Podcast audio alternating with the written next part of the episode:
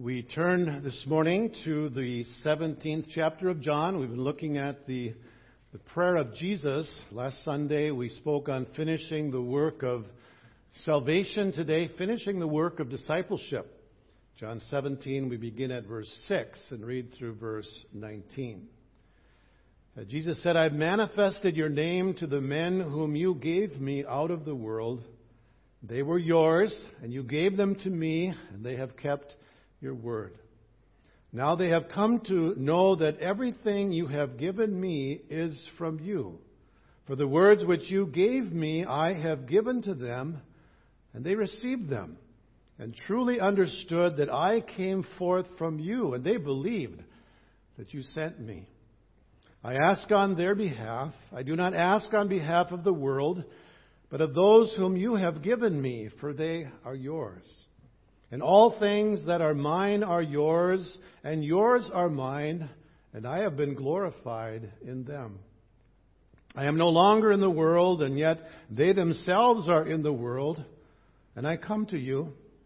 Holy Father, keep them in your name, the name which you have given me, that they may be one even as we are. While I was with them, I, I was keeping them in your name which you have given me and I guarded them, and not one of them perished, but the son of perdition, so that the scripture would be fulfilled. But now I come to you, and those things, or these things I speak in the world, so that they may have joy, my joy, made full in themselves. I have given them your word, and the world has hated them, because they are not of the world, even as I am not of the world. I do not ask you to take them out of the world, but to keep them from the evil one. They are not of the world, even as I am not of the world. Sanctify them in the truth. Your word is truth. As you sent me into the world, I also have sent them into the world. For their sakes I sanctify myself, that they themselves also may be sanctified in truth. Let's pray. Father, thank you for this uh, marvelous, wonderful, powerful prayer of Jesus. As he prays for these men that the Father had given to him to disciple, to train, to equip for the ministry to which you called them.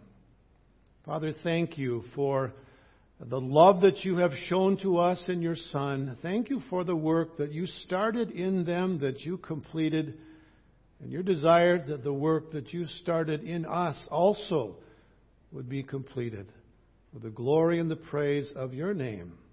In Jesus' name, Amen. What is your reaction when you read what the Bible says about these men that Jesus chose? Men that had all kinds of hang ups, all kinds of problems, falling short in so many ways.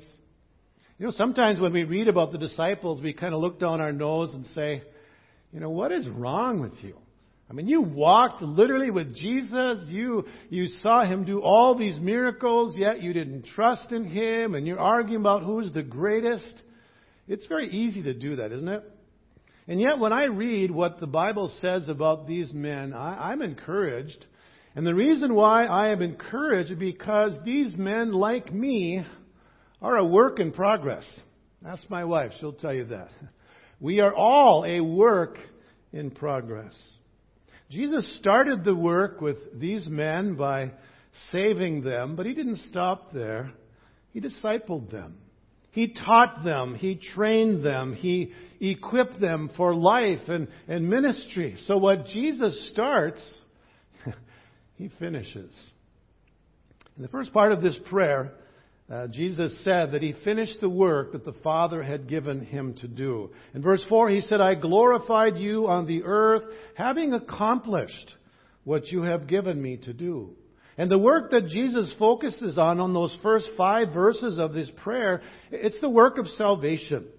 Through his life and death and resurrection, uh, Jesus provided the gift of, of everlasting life. So as we come to verse 6 here through verse 19, uh, Jesus' prayer focuses really on the continuation of his work through the men that he had chosen. Uh, Bruce Milne says the implication is clear. The disciples are the tangible expression of the completion of his work. So when Jesus left this world, he left behind these men. These men that he had, he had poured his life into, these men that would build the church that, that he was establishing, uh, they would continue his work. And that's why Jesus prays for them. He prays for these men that God would work in them in such a wonderful way that they would continue the work that he himself had started. So as we look at uh, this part of Jesus' prayer, we see what he did Uh, to prepare them for what he called them to do. He discipled them in, in three very clear ways. Notice, first of all, Jesus discipled his men by manifesting the Father's name to them. Verse 6, Jesus said, I have manifested your name to the men you gave me out of the world. They are yours, and you gave them to me, and they have kept your word. The word manifest means to reveal or to make visible. It implies that the disciples were going to really understand, really need to understand uh, who God is.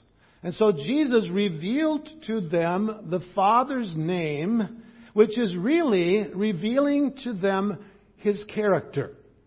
Now, when you choose a name for your children, sometimes you choose it because what the name means, but a lot of parents don't. They just kind of like the sound of the name. But names in Scripture are important.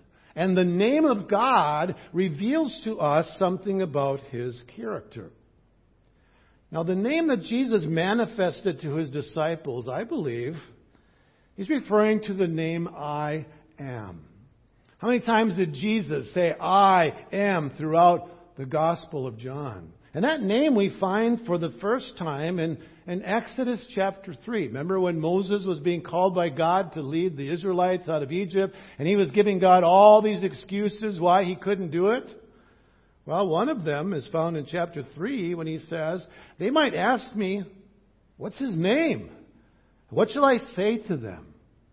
And God said to Moses in Exodus 3:14, I am who I am. Thus you shall say to the sons of Israel, I am has sent me to you. Now it's interesting, the name I am comes from the Hebrew verb to be or to exist. So when God describes himself with this name, he is declaring several things about himself. No one created God because he is self existent. There was never a time when God did not exist because He is eternal. God needs nothing from us because He is wholly and completely self-sufficient. And God will always be the same because He is unchanging. All of that is wrapped up in that name, I am. And so that name points to the fact that there's no one greater than God. He is above all. Now, in John chapter 8, Jesus is dealing with some of the Jewish religious leaders, and he's, and he's answering some of their criticisms of him. And he says in verse 56, Your father, Abraham, rejoiced to see my day. Now think of this. Here's Jesus standing before them. Abraham had lived thousands of years before that. He said, Your father Abraham rejoiced to see my day. He saw it and was glad. And they're saying, Well, wait a minute. You're not even 50 years old. And you've seen Abraham? Jesus said to them, and here's the key Truly, truly, I say to you, before Abraham was born, I am. What's he saying? He's telling these, these religious leaders that he is God. They knew exactly what he was saying. They knew that name from Exodus chapter 3, and Jesus is saying to them, I am. I am the true God. I am manifesting this name to you. I am manifesting and revealing to you the character, the attributes of this God. So look at all of those times in John chapter 7 where Jesus said, I am. Chapter 6, verse 35, I am the bread of life. He is the one who gives and sustains spiritual life. I am the light of the world. Jesus is the one who leads us out of spiritual darkness. I am the door of the sheep. He is the entrance into the flock of God. I am the resurrection and the life. He is the one who conquered death for us. I am the good shepherd who laid down his life for the sheep. I am the way, the truth, and the life. No one comes to the Father but through me. I am the true vine. He is the one who makes us spiritually fruitful. So all of these statements, these I am statements of Jesus, revealed to the disciples and revealed to us who God is. He is all of these things. And that's just part of, part of who God is. These disciples desperately needed to know who this God is. If they were going to finish the mission that, that Jesus gave them, they needed to know that He has the power to meet every need in their lives. Jesus is saying to them, whatever it is that you need, I am. Isn't that great? What's your need today? Whatever your need is today, Jesus can meet that need. I am the true God. Now, if you jump ahead to chapter 18 of John, there's quite an amazing display of the power of that name. Because in John chapter 18, Jesus is being arrested and we find that story, John chapter 18, verses 1 through 6. And when these men came, the Roman cohort and the officers from the chief priests and the Pharisees, they came with lanterns and torches and weapons. In verse 4, so Jesus, knowing that all the things that were coming upon him, went forth and said to them, Whom do you seek? They answered him, Jesus, the Nazarene. He said to them, I am he.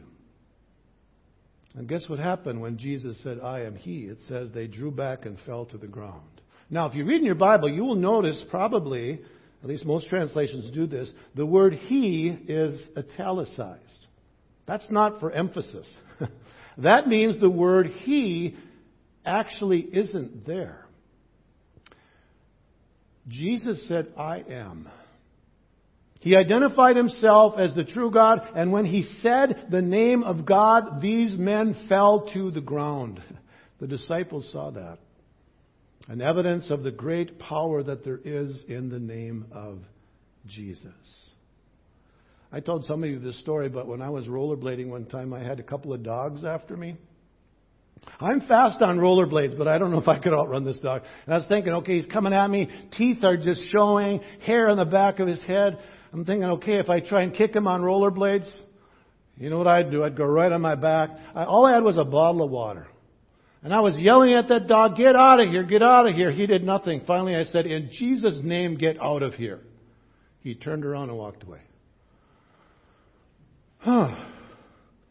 There must be power in the name of Jesus. Huh? Now, I'm not going to guarantee every time you say that to a dog, the dog, but at that point, Jesus said, okay, you're trusting in me, I'm going to take care of you. That name, there is, there's no other name like the name of Jesus. He manifested the Father's name to these men, and they needed to know that name. They were facing a challenge unlike they've ever faced before. But they had a God who could meet their every need. So Jesus discipled his men by manifesting the Father's name to them. Notice the second thing Jesus did. Jesus discipled his men by giving the Father's word to them.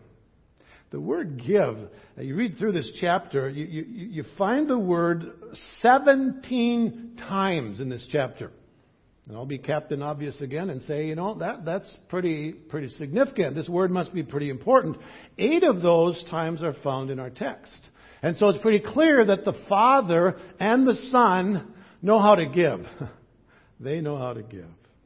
There's a couple ways here that we see uh, this giving spirit of the Father and the Son. Now think about this. We are the Father's gift to Jesus. Have you ever thought about that? We are the Father's gift to Jesus. mentioned repeatedly. You go back to verse 2. Even as you gave him authority over all flesh, that to all whom you have given him may have eternal life.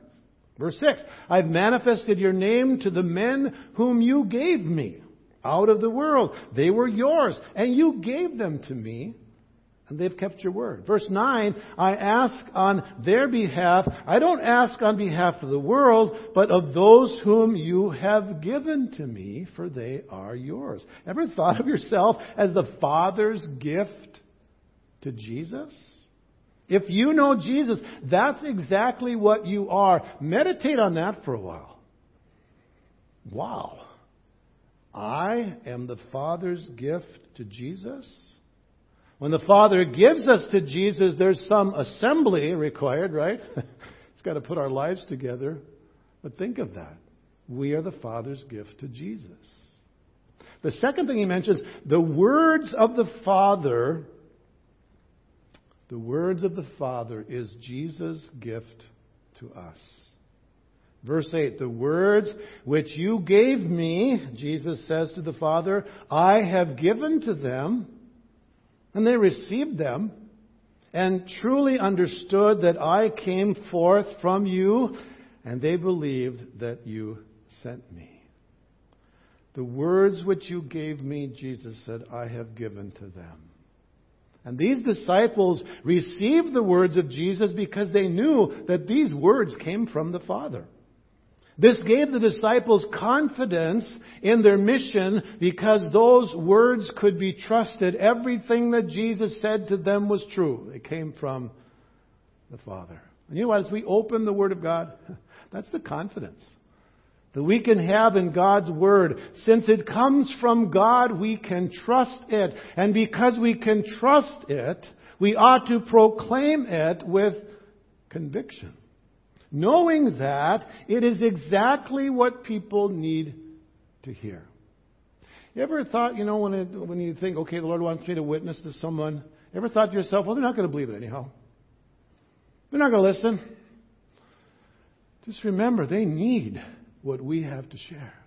They need that message. And as a pastor, this is what gives me great joy and hope in ministry. As long as I am faithful to the Word of God, faithful to that word that, that the Father gave to Jesus to give to us, I don't have to wonder if I'm giving wise counsel or not. I know that there's nothing that is more important than for people to hear the message that we have to proclaim. We need to remember that. The message of the gospel of Jesus Christ that we have to proclaim is something every person needs. They may not know it, they may not receive it, but they need it. We ought to share it with them. If you had a cure for cancer, you had a cure for Alzheimer's disease, would you not share it? Of course you would. We have the cure for a much greater problem. We have the message that saves the lives of people from their sins. We need to share it. We have a mission to proclaim God's word. So Jesus discipled his men by giving the Father's word to them. And then, thirdly, I love this Jesus discipled his men by asking for the Father's protection for them. There are several reasons why the disciples needed this protection. For one thing, Jesus was no longer going to be physically with them. Look at verse 11. Jesus said, I am no longer in the world. Yet they themselves are in the world, and I come to you, Holy Father. What is his prayer? He said, Keep them. Keep them in your name. The name which you have given me, that they may be one, even as we are one. Jesus' relationship with these men was about to change significantly in a fundamental way. His departure would, would result in, in really a, a crisis for them. This was this would be one of the, the, the hardest struggles in their life. After walking with Jesus for these three years, and then he says, you know, I'm going to go away, and you, and you can't come yet? Wait, wait, wait a minute. Their faith was, was really tested. So Jesus said, Father, keep them. I'm no longer going to be here physically present. Lord, keep them. And keep them because the world in which they were to remain was not going to love them. In fact, Jesus said in verse 14, I have given them your word, and the world has hated them. Because they are not of the world, even as I am not of the world. I assume that this wasn't the most pleasant word that they had ever heard from Jesus, but they needed to know that. They needed to know that this world is, is not a friend of, of Jesus, not a friend of the Christian, not a friend of biblical truth. And I'll tell you what, the longer I have lived in this world, the more that becomes clear. We're living in a day when the truth of God's Word is being rejected by many. And we who bear the name of Jesus, we who want to stand on His Word, we're not going to be loved by the world. Jesus said, if they hated me, they'll hate you as well. And you add to that, they needed the Father's protection because they have and we have an enemy who is out to destroy us. Jesus gives an example of what this enemy did in the life of one of his disciples, in the life of Judas. In verse 12, Jesus said, While I was with them, I was keeping them in your name, which you've given me. And I guarded them, and not one of them perished, but the son of perdition, so that the scripture would be fulfilled. Judas was a man who would we say, followed Jesus, at least outwardly, but there came a point when Satan won the battle for his soul. In John chapter 13, verse 27, it says, After the morsel, Satan then entered into him. Therefore, Jesus said to him, What you do, do quickly. And so the betrayal of Jesus by Judas was quite a sobering reminder of the enemy of their soul, how Satan entered into him, how he is indeed a powerful foe. The roaring lion, as Peter describes him, who is looking for someone to devour. We need to remember, don't we, that we are in a battle. The devil, the world, and our own flesh. We need to put our armor on. We need to recognize every day that this is a battle for life, a battle of life and death, a roaring lion seeking someone to devour. And one of the ways that Satan seeks to destroy us is by dividing us, by dividing the body of Christ in, in any way that he can. And this is why Jesus prays that the Father will protect them from division. Verse 11, I'm no longer in the world, and yet they themselves are in the world. I come to you. Holy Father, keep them in your name, the name which you have given me, that they may be one, even as we are one. That was Jesus' prayer. Lord, keep these guys together. Keep them united. Keep them one. And as you read through the epistles of Paul, how often he mentions about how we are to be of one mind. We're part of one body. We have one Lord, one faith, one baptism, one God who is over all, and we are to endeavor to keep the unity of the Spirit in the bond of peace. You know, there's something um, about being united together that really helps us in, in dealing with, with Satan. When we're divided, when we're separated from one another, we are much more prone to fall to temptation.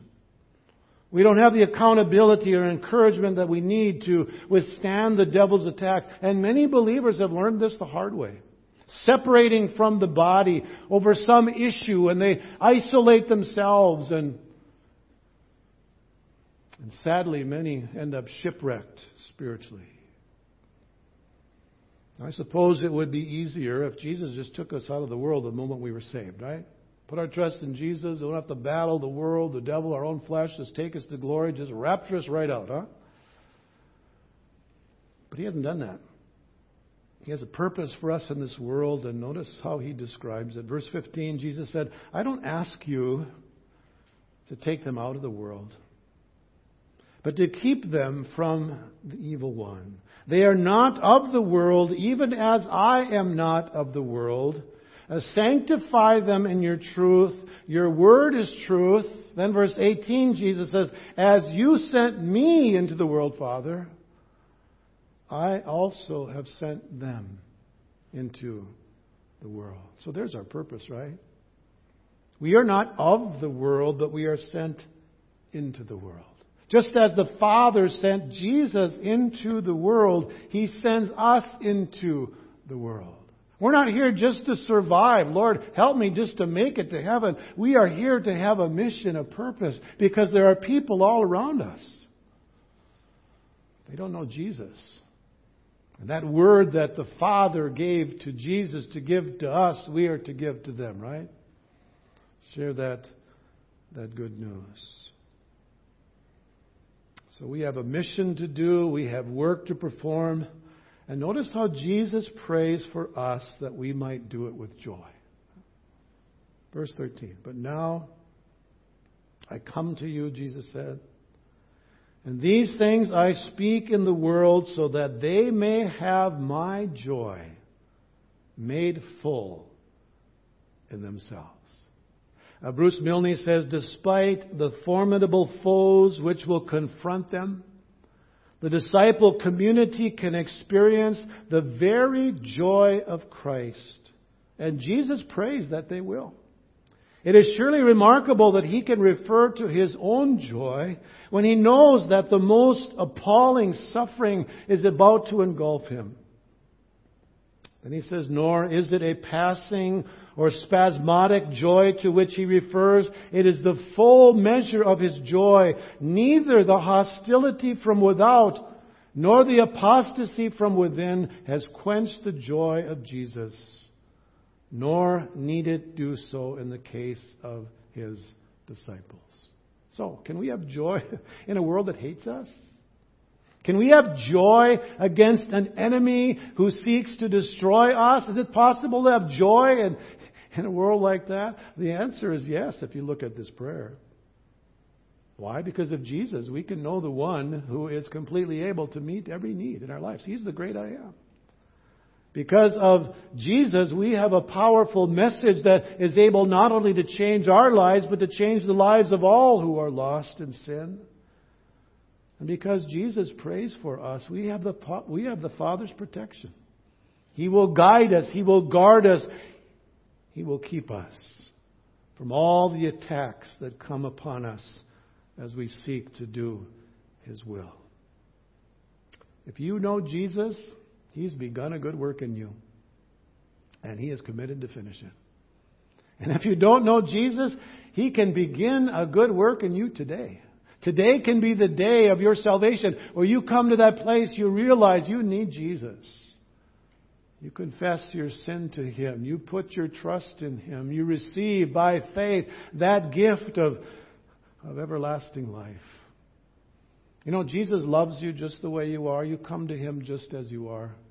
But He also loves you too much to let you stay that way. That's the beauty of it, right? Just as I am, I come.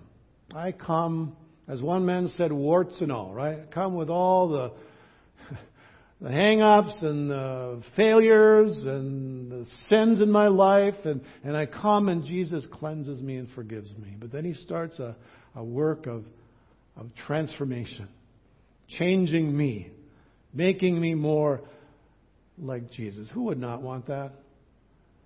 Don't you want Jesus today to save you, to cleanse you, to equip you to be of, of His work, uh, involved in His work in this world? What a great prayer. What a wonderful prayer. Are you a disciple of Jesus? Do you know Him as your Savior? I trust you do. And if not today, invite Him. Say, Lord Jesus, forgive me of my sin. Cleanse me. Be my Savior. Come into my life. Lord, begin that wonderful uh, change that starts in salvation and continues until the day that Jesus comes again. Let's pray. Father, thank you for the work that you have done on the cross for us, how you died and rose again. And thank you, Lord, for the work that you did in the lives of these men that you had chosen, men who had had failures in many ways. But Father, you, uh, you love them and you, you transform them. Do that work in us today. And Lord, if there's someone listening to this message who does not know you as their Savior, would you draw them to yourself? May they be that gift of the Father to Jesus, that gift that Jesus takes then and, and transforms and uses for His glory and His praise. Lord Jesus, we love you because you first loved us. In your name we pray. Amen.